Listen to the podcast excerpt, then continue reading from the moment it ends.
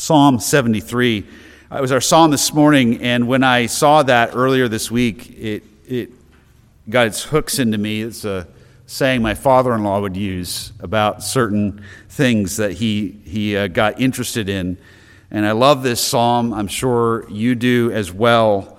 Um, it's a testimony of one man named Asaph, and it's a personal testimony of a time in his life when he was tempted to, to doubt whether following God was really the best way. And he was looking and seeing that those who didn't follow God seemed to have it pretty good. And it's the testimony of the inner thoughts of his heart and then of his coming to his senses. This is God's word. Surely God is good to Israel, to those who are pure in heart. But as for me, my feet came close to stumbling, my steps had almost slipped. For I was envious of the arrogant as I saw the prosperity of the wicked. For there are no pains in their death, and their body is fat. They are not in trouble as other men, nor are they plagued like mankind. Therefore, pride is their necklace, the garment of violence covers them. Their eye bulges from fatness, the imaginations of their heart run riot. They mock and wickedly speak of oppression, they speak from on high. They have set their mouth against the heavens and their tongue parades through all the earth. Therefore, his people return to this place, and waters of abundance are drunk by them. They say, How does God know? And is there knowledge with the Most High? Behold, these are the wicked, and always at ease they have increased in wealth. Surely in vain I have kept my heart pure, and washed my hands in innocence, for I have been stricken all day long and chastened every morning. If I had said, I will speak thus, behold, I would have betrayed the generation of your children. When I pondered to understand this, it was troublesome in my sight, until I came into the sanctuary of God. Then I perceived their end. Surely you set them in slippery places, you cast them down to destruction. How they are destroyed in a moment. They are utterly swept away by sudden terrors like a dream when one awakes. O Lord, when aroused, you will despise their form. When my heart was embittered and I was pierced within, then I was senseless and ignorant. I was like a beast before you. Nevertheless, I am continually with you. You have taken hold of my right hand. With your counsel, you will guide me, and afterward receive me to glory. Whom have I in heaven but you. And besides you, I desire nothing on earth. My flesh and my heart may fail, but God is the strength of my heart and my portion forever. For behold, those who are far from you will perish. You have destroyed all those who are unfaithful to you. But as for me, the nearness of God is my good. I have made the Lord God my refuge that I may tell of all your works. Amen. This is God's word. Before I go into the text, I just have to note in verse 28, just again to explain to you why on most Sunday evenings lately I've been reading out of the Legacy Standard Version. I just read out of the New American Standard Version, very similar to each other. But in your Bible, just as a little aside, okay? In your Bible, in the last verse where it says, I have made the Lord God my refuge, the first, led, first word, Lord, see it, is in lower caps. What about G O D? How many of you have G O D in all capital letters there? Raise your hand. Okay, all right. Do you see in the footnote why? So just take a moment. Do you have, do you have a little note there why? No, maybe don't. The reason is, is because, because the word God there, your, your translation is telling you by capitalizing G O D that the word there actually is an L, the word for God, the Hebrew word for God. The word is actually Yahweh, which in your average English translation is translated Lord, capital L O R D. But it would have been awkward there in English in verse 28 I have made the Lord, Lord, my refuge. Is that tracking with me at all? You making this sense? All right. So, so some of you, I don't know this. I haven't heard anybody with any concerns. But on Sunday evenings, as I use typically, I didn't tonight, but the Legacy Standard Version, and you hear the word Yahweh, that's a really good example as to why, because that's what the Hebrew says. So, anyways, that's a complete aside, and I just wanted to show you that's an example as to why actually I, I really am starting to like that legacy standard version. And I probably should have used it tonight, but, but providentially that might help you understand why. So, okay, that has nothing to do really with the sermon. Um, but just a little translation note there. And again, I'm just conscious that, you know, for many uh, Christians, English speakers, hearing Yahweh, the name of God spoken in a service, is a little unnerving because we're not used to it. So I just wanted to show you there's nothing weird or funny going on. It's just a matter of translation issues. So, with that, let's go to verse 1. In verse 1, Asaph, we're told that this is a psalm of Asaph. Uh, in the last psalm, uh, we had there a notice that the prayers of David, the son of Jesse, are ended. So even in our psalms, or sometimes we call it the Psalter, there is a ordering of collections of psalms and we have just completed in our reading in sunday mornings the psalms of david um, generally composed by him or in psalm 72 by his son solomon. But here in psalm 73 this is composed by a godly man named asaph asaph.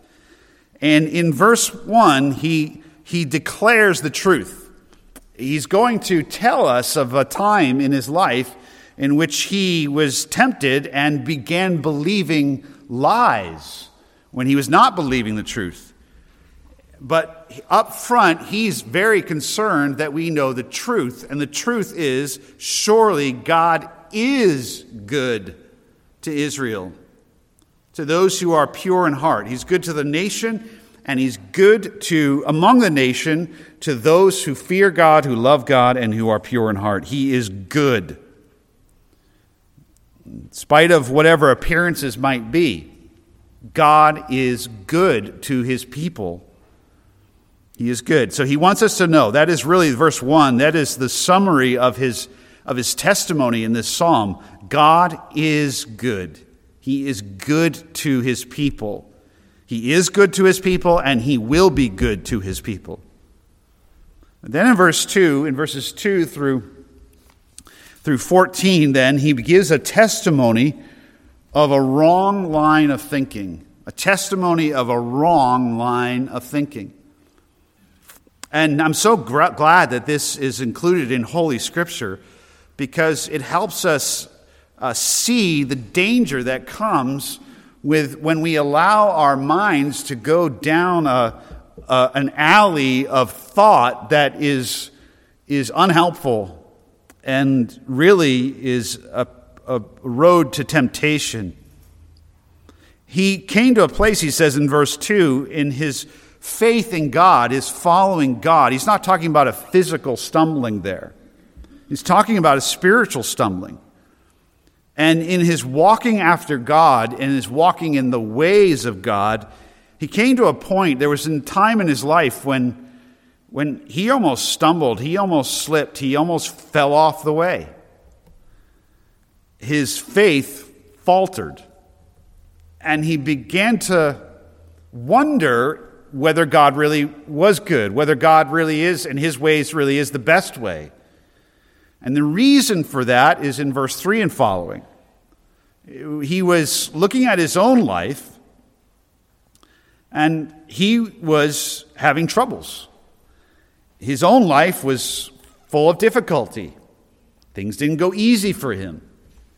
His following after God in this world was, was always against the grain, maybe particularly as a young man. We don't know his age, but especially in our younger years, but at any point, we can look at the way that other people are living, and their way seems to be rather carefree and sometimes better. to follow Christ. He was honest with us. He said, Take up your cross and follow me. He didn't say, Take up your couch. He didn't say, Take up your lounge chair. He didn't say, Take a cruise and follow me. Take up your cross and follow me, said our Lord. And the reality is that the Christian life is, in many ways, in some ways, the most difficult life that you can choose right now. Now, in just a few moments, we'll see that in reality, life apart from God is, uh, is much harder in the end. In fact, it's absolutely folly and impossible and leads to death. But my point is simply that you have to face up to the fact that living for Christ in this world is going to mean that you're going to have to make decisions, you're going to make choices that other people don't care about. Other people's consciences aren't troubled by decisions that they make about pleasing God. They can just go with the flow. They can just go along with what the latest polls are or what the latest trends are. It's easy. And he says, the psalmist says, they, I saw their prosperity. The, wicked, that is, the, who are the wicked? Those who are far from God. They, they have no interest in the true God. They don't believe in the true God. They have no intention of knowing the true God's ways or pleasing Him or obeying Him. They're, they're making it up as they go along. They're going with the world. They're just doing what their fleshly impulses lead them to do. And in actuality, they seem pretty prosperous. And, and you have to say, in our day, this, this is kind of the story.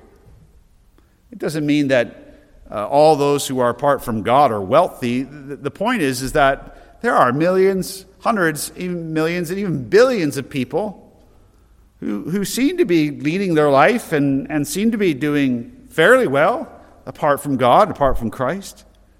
And in fact, those who are most prosperous, most wealthy, who, who have the best care sometimes because they can afford it and so forth, are those who don't care about how they live, don't care about how they conduct their business, don't care about how they use their money.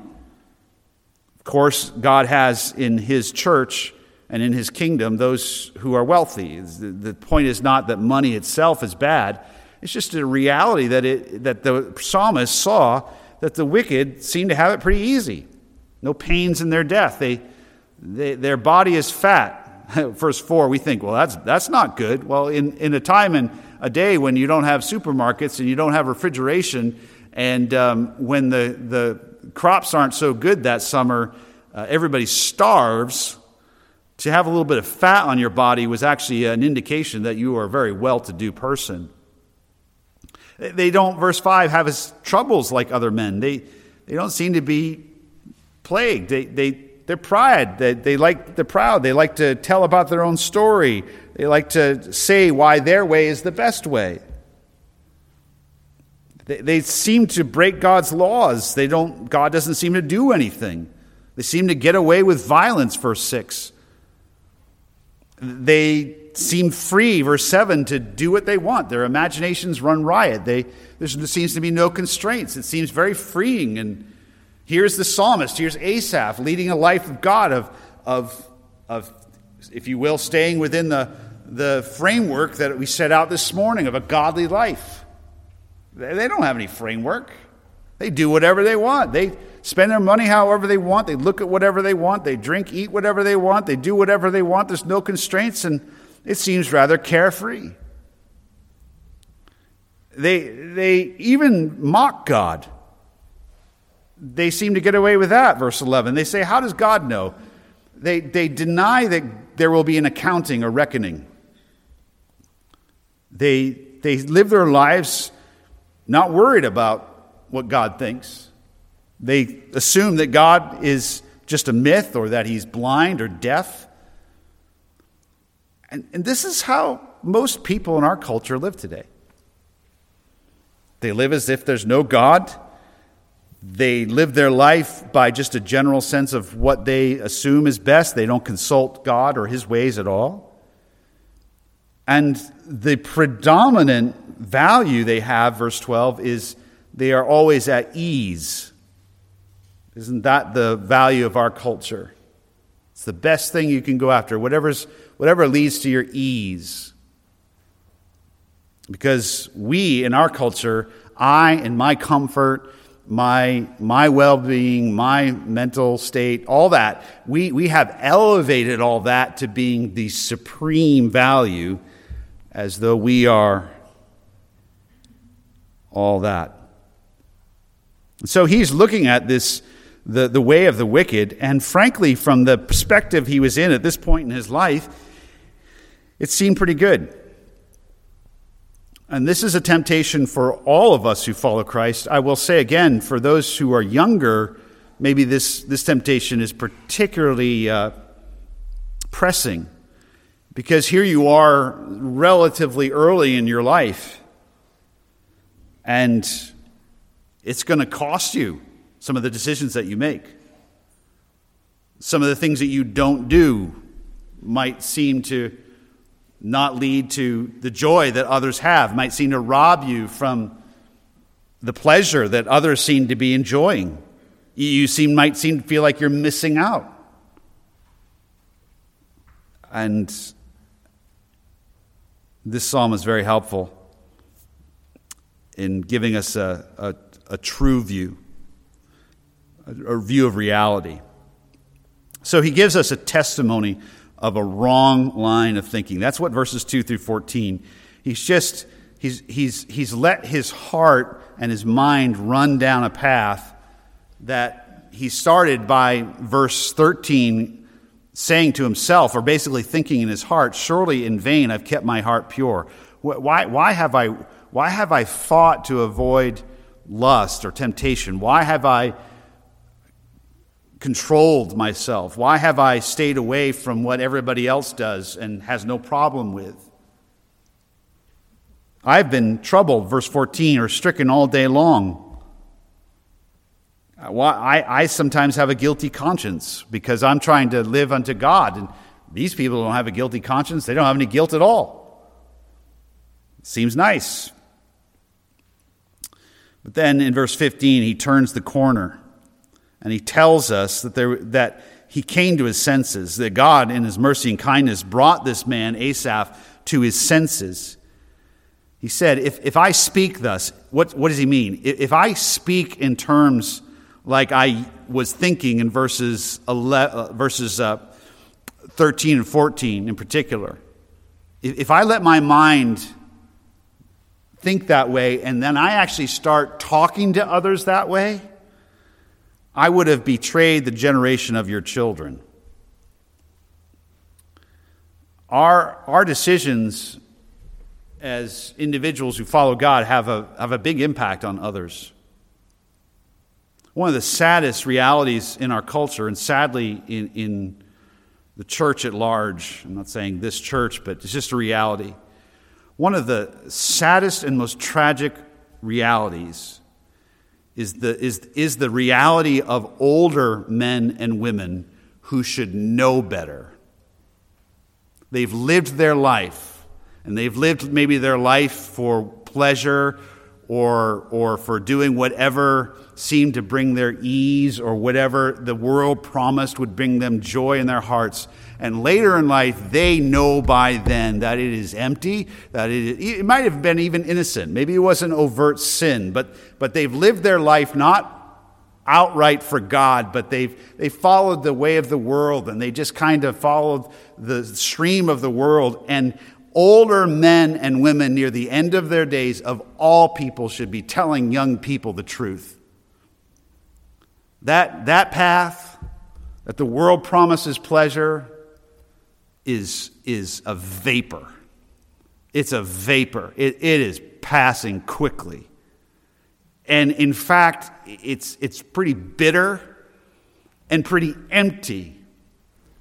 I mean, how many men, older men, I'm thinking of, who lived their lives for themselves, did what every, all the other guys did, just, you know, didn't worry about being faithful to their wife, uh, didn't worry about, you know, morality, didn't worry about what they watched with their eyes, didn't worry about how they conducted themselves, spent their money however they want. How many older men do you know like that in our culture in this area? And you look at them and you think, what a pathetic, lonely man who's alienated from his wife. His children don't really want to be with him. People, his coworkers, don't really like him, and so he's desperately lonely. That kind of story could be multiplied over and over. But once upon a time, that older man was a young man.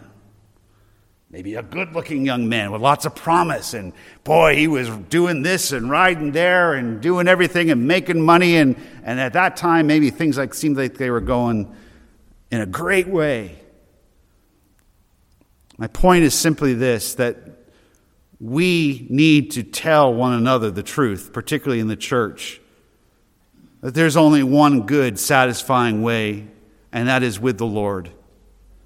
And this is what Asaph is, is doing. He, he's saying, I, oh, he's horrified in verse 15. If, if I had said that, if I had opened my mouth and told others what I was thinking, I possibly could have caused the younger generation to stumble and they would have departed from God and say, What's the use? Why do I want to be a Christian? Why do I want to follow Jesus? I mean, you know, eat, drink, be merry, for tomorrow we die. He would have betrayed them. I bless and thank God that I have been blessed by Him in my life, in the whole span of my life, with, with particularly some older men in the church who told me the truth that the best way, the most delightful way, the most satisfying way to the heart of the heart is truly with Jesus Christ. And I, am ashamed to say that I didn't always believe them. There are times when I'm ashamed to say, as a young man, I, I dipped my toe, as it were, in the promises of the world. God, in His mercy, brought me back. I'm sure others of you can tell that story. Others of you can tell the story of I didn't dip my toe in, I jumped in, I dove in, and, and you can tell the younger ones here that the way that this world promises is empty, vain, shallow, promises much but delivers little. We don't want to betray the generation of your children, uh, of, of God's children. And I've, I've put out this challenge many times over the years, and, and I, I don't expect anybody to seriously come back at me.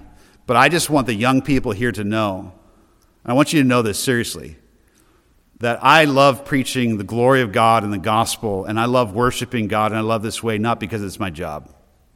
Really. I, and I've said this actually at funerals on occasion when it was appropriate. Uh, maybe I didn't say it like this as pointedly, I'm going to say it, but you tell me where is this more joyful way than following Jesus? What is there? What, what, what's the good? The drugs, the illicit sex, wealth, money. Where are all these happy, happy people? Where are these? Where's the, where's the promise of that lie? Where, is, is it really good? Is there anything better than following Christ. No one's ever come back to me and said, Well, actually, and I, that will never happen. I know it will never happen. But to the promises of the world, we need to be a little bit more bold sometimes and, and look under the lid. And where's the substance to this? We see on, on the film or, or on the magazine covers or we see in the television shows these people apart from Christ who are desperately looking for happiness and and it seems like everybody's smiling and everybody's found it in the right vacation, just the right vacation, or, or just the right furniture set up in their room, or just the right makeover, or just the right cup of coffee. And I love coffee. But, but all these things are in and of themselves shallow and cannot satisfy the soul. And it's worse than that. Not only is that the world's way apart from God an empty promise, it cannot deliver, but there's actually a bill to pay for living apart from God. There's a bill coming, there's a reckoning coming, and no one can afford to pay it because it's a serious thing to dismiss God. And so in verses 15 to 17, the psalmist comes to his senses. And he said, I, When I pondered to understand this, it was troublesome in my sight. This is the time when he was really vexed about this. He's really wondering because following God was costing him, and the, the wicked seemed to have it easy and going well. But then he came to his senses, verse 17. And interesting, when did he come to his senses? When he came into the sanctuary of God, in the presence of God and in the presence of the holiness and the majesty and the glory of God, God took off the blinders and he saw and he came to his senses for the first time in a long time. And suddenly, those who lived apart from God, who, who seemed on the outside to be happy and carefree, he sees their misery. They're, they are actually slipping, sliding their way to destruction and not just self destruction, it is that, but destruction ultimately, a, a, a reckoning for their defiance of God, a dismissing of his ways, their abuse of others. You can't live that kind of worldly life, by the way, without hurting others. Not possible. Because it is by nature a life defined by pursuing self above all.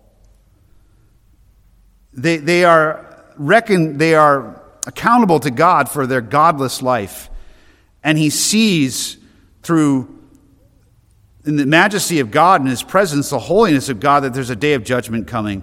And it's as if God gives him a, a vision of the future, of, of that moment when they are cast into hell. In verse 19, how they are destroyed in a moment. All of their wealth, all of their seeming security and their success is obliterated in a moment in the presence of God. They are swept away, verse 19.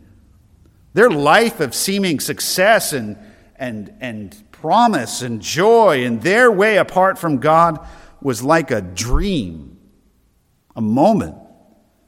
Because when God rises, he will despise them. Doesn't matter how many likes you have on your social media platform. If God doesn't like you, it's not good. And how is it that God might like you? He says in Isaiah, This is the one to whom I will look. He who is humble, contrite, and who trembles at my word. That's the one that God is pleased with. Not the perfect person, but the person who is humble, who earnestly seeks to please God and follow his ways. The psalmist was, and then he confesses in verse 21 how stupid, how foolish his wrong line of thinking was. He said, My heart was embittered. This is a confession. He's not defending himself. I was pierced within. I was senseless and ignorant. I was like a beast, he's saying. I cannot believe I even entertained those thoughts. It was so foolish, so stupid to think that somehow the life apart from God is the best way. And so he turns from his unbelief, and then verse 23 begins to confess the goodness of God. He has his troubles, but that's, that's not all he has. He is continually with God because God has taken hold of his right hand. Eh, Jesus may be referring to this, this image here in John 10 when he says, My sheep hear my voice, and I know them. No one can take them out of my hand. My Father, who is greater than I, no one can take them out of his hand. The, the wonder that as you humble yourself and put your faith in God so that you say, Oh God, you are my God, I have no other. That man or that woman, that boy or girl, that young man or young woman who puts their trust in God, God lays hold of you with his hand of power, his right hand, as it were, and he has you. And he's guiding you. And even those trials, we quote it frequently, Romans 8, but God really, really, really does work all things for the good of those who love him.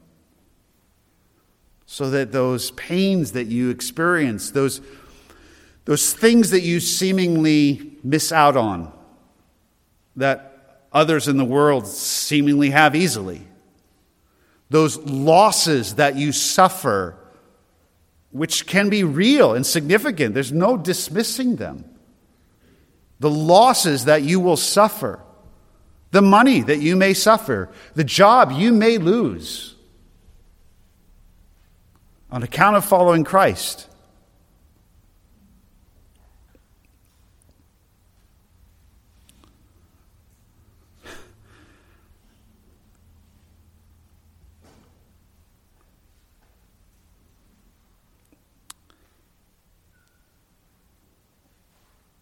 With God, you haven't lost anything. There's nothing that we forfeit in serving and following Christ.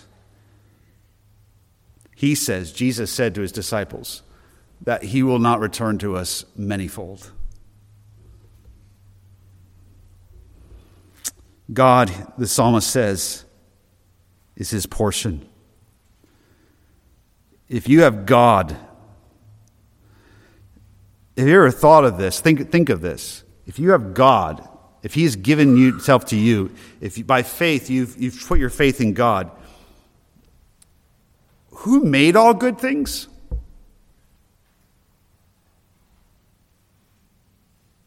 Who made a cool breeze on a hot day?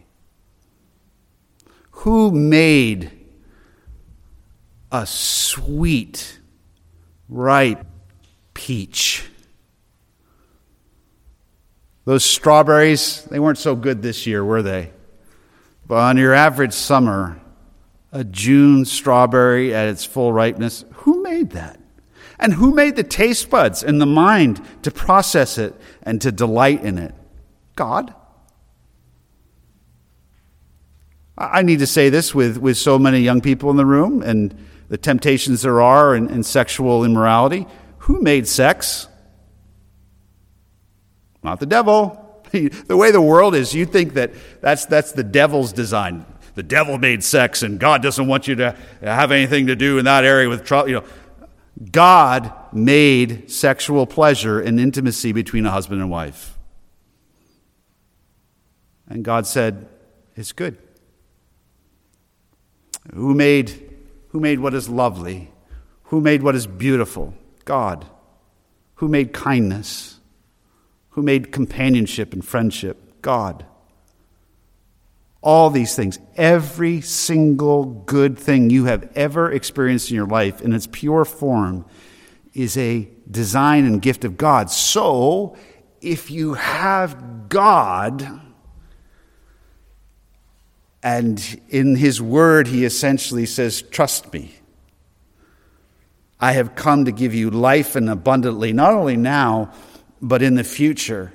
As we saw in 2 Peter this morning, briefly, that verse, we are looking for a new heaven and new earth. He will show us good things. He will show us good things. If we have God, we have everything. Everything. God is, he says, the strength of my heart and my portion forever. The end of those who are far from God, verse 27, is they will perish and he'll destroy them. I mean, what's the point if you go crazy for 50, 60, 70, maybe 80, 90 years? If at the end you're destroyed. Once you get to around 80, your mid 80s, there's a few here who can testify that, you're going to see, wow, that went pretty fast, and all you're going to have left is the prospect of a reckoning with God. How foolish. Those who are far from God will perish, and he will destroy those who are unfaithful to him. It's a serious warning.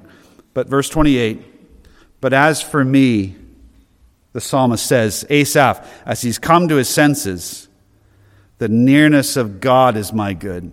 I, I, may have troubles in this world, and I will have troubles. I may have perplexities.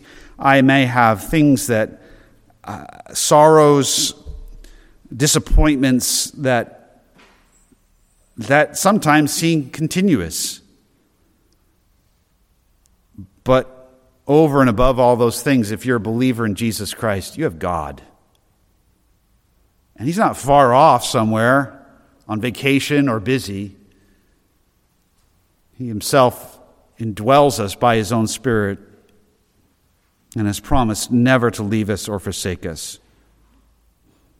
Even when those who we love the closest, those precious relationships that God has given us, and God has given them to us, when our, our closest companions and friends in this life depart, we still have God. God will never leave us. He's with the believer in every circumstance.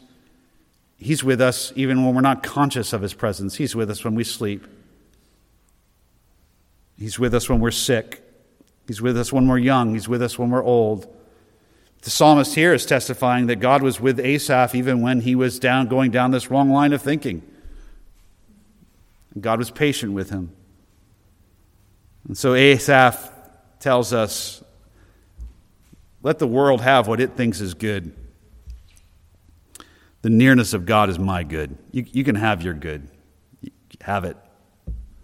As for me, the nearness of God is good and I have made the Lord Yahweh my refuge. We're safe with him. What a wonderful comfort for, the, for believers. But again, I want to say for young people in this world of so much uncertainty, so many questions about what you're going to do in your life or how you're going to make a living or who you're going to meet for your spouse or all these things that are perplexing you and, and frightening you. And, and you're wondering, what am I going to do? Put your faith in the Lord, and He'll be a refuge for you. You're safe. He's got it covered. He'll plan your steps. He already has them planned. And the point of all this is so that we might tell others of his, of his works. God is our good, and what a privilege that as we meet, we can tell others of how good He is. There's no one like God. There's no better way. And those of us who are older, we need to open our mouths. We need to tell the truth. That the promises of this world, they're not all inherently evil, they're not all bad, but the promise of there being joy and satisfaction and fulfillment in looking a certain way or possessing a certain thing or having a certain level of money is empty. It doesn't satisfy. We need to tell the truth to, our, to the young people, to the next generation. There is no one like God. There is no one. And the older we get, we need to evidence that a little bit more.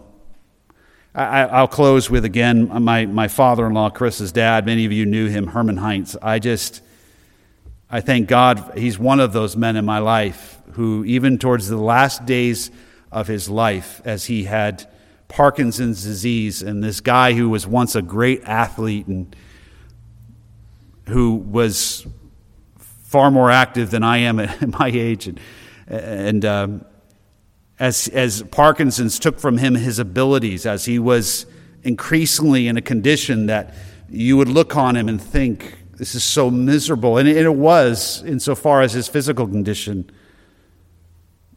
But inside that increasingly maimed body was a heart that was truly, sincerely filled with awe and thanks because of the treasure that he had in God. He has in God, even right now. And I know you've known others like that. And may God help us come to our senses and recognize that the nearness of God is our good and He is our portion forevermore. Let's pray. We pray that it may be so, God. Keep us from the lies and temptations of this world and from the evil one.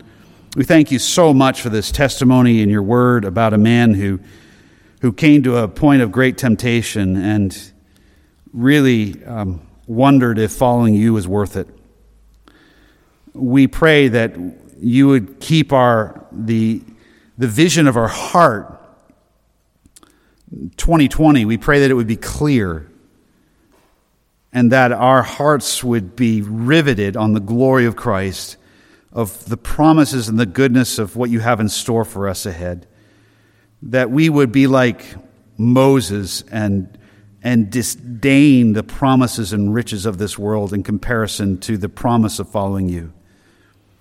Help us to be men and women of faith in this generation. I pray, Lord, I'm so grateful for all the young people who are with us in this church and here tonight, even. And I pray that, that they may, at a very early age, realize that the cost of following Christ in the end is really no cost at all. And that they may know truly you as the delight and portion of their souls. And may they know, may they know and experience your nearness and the joy of having you, Lord Jesus, as their friend, as their Lord, as their companion, as their Savior, as their King. We pray that for all of us. In Jesus' name, amen.